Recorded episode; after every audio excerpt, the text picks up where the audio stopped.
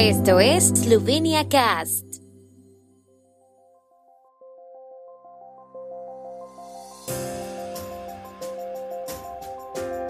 Noticias. Estas son las noticias de Eslovenia de hoy viernes dieciocho de noviembre de dos mil veintidós. Consejo Económico y Social de Eslovenia continúa el debate sobre el salario mínimo. El número de cruces ilegales de la frontera eslovena supera los veintiún mil. Los precios de los servicios de los productores siguen subiendo en Eslovenia. El Consejo Económico y Social prosigue su debate sobre el salario mínimo. El gobierno esloveno quiere subirlo en dos etapas, pero los empresarios se oponen y el Ministerio de Trabajo intentará acercarse a ellos con planes de jornada laboral reducida. En la primera etapa, el ministro de Trabajo Luka Mesec aumentaría este año el salario mínimo en un ciento veinte por ciento del nuevo cálculo del coste de la vida, lo que supondría un aumento bruto del cinco coma cuarenta y nueve por ciento, de mil setenta y cuatro coma cuarenta y tres euros a mil ciento treinta y tres coma treinta y siete euros, lo cual representaría un aumento neto del tres coma dos por ciento, es decir, de setecientos setenta y ocho coma cuarenta euros a ochocientos tres coma ochenta euros. En una segunda etapa, en enero del año que viene, el nuevo importe se ajustaría al aumento interanual de los precios al consumo en diciembre de este año. De este modo, el salario mínimo será de al menos ochocientos cincuenta euros netos en dos mil veintitrés, dijo el ministro Messetz tras la reunión del Consejo Económico y Social del pasado viernes. Los sindicatos también quieren un ajuste en dos fases, mientras que los empresarios presionan para que el cambio sea único. Mesec lo permitiría, pero solo si se realizan ambos ajustes, tanto al nuevo coste de la vida mínimo como a la inflación.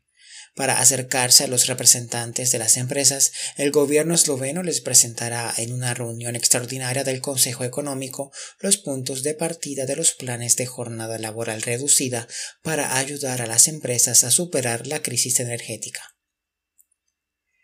En los diez primeros meses de este año, la policía eslovena se ocupó de veintiún mil cuatrocientos sesenta y siete cruces ilegales de la frontera estatal, lo que supone un aumento de más del ciento sesenta por ciento en comparación con el mismo periodo del año pasado, en el que la cifra fue de ocho mil doscientos veintidós. Según las estadísticas de la policía, los inmigrantes de Burundi ocuparon el primer puesto en cuanto a número de cruces ilegales, mientras que los ciudadanos de Afganistán e India también siguen encabezando la lista.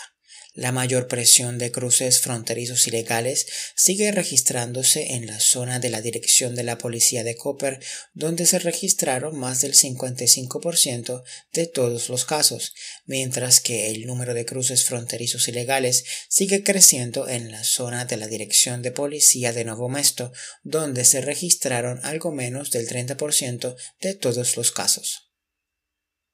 Los precios de los servicios de los productores siguen subiendo, según la Oficina de Estadística de Eslovenia.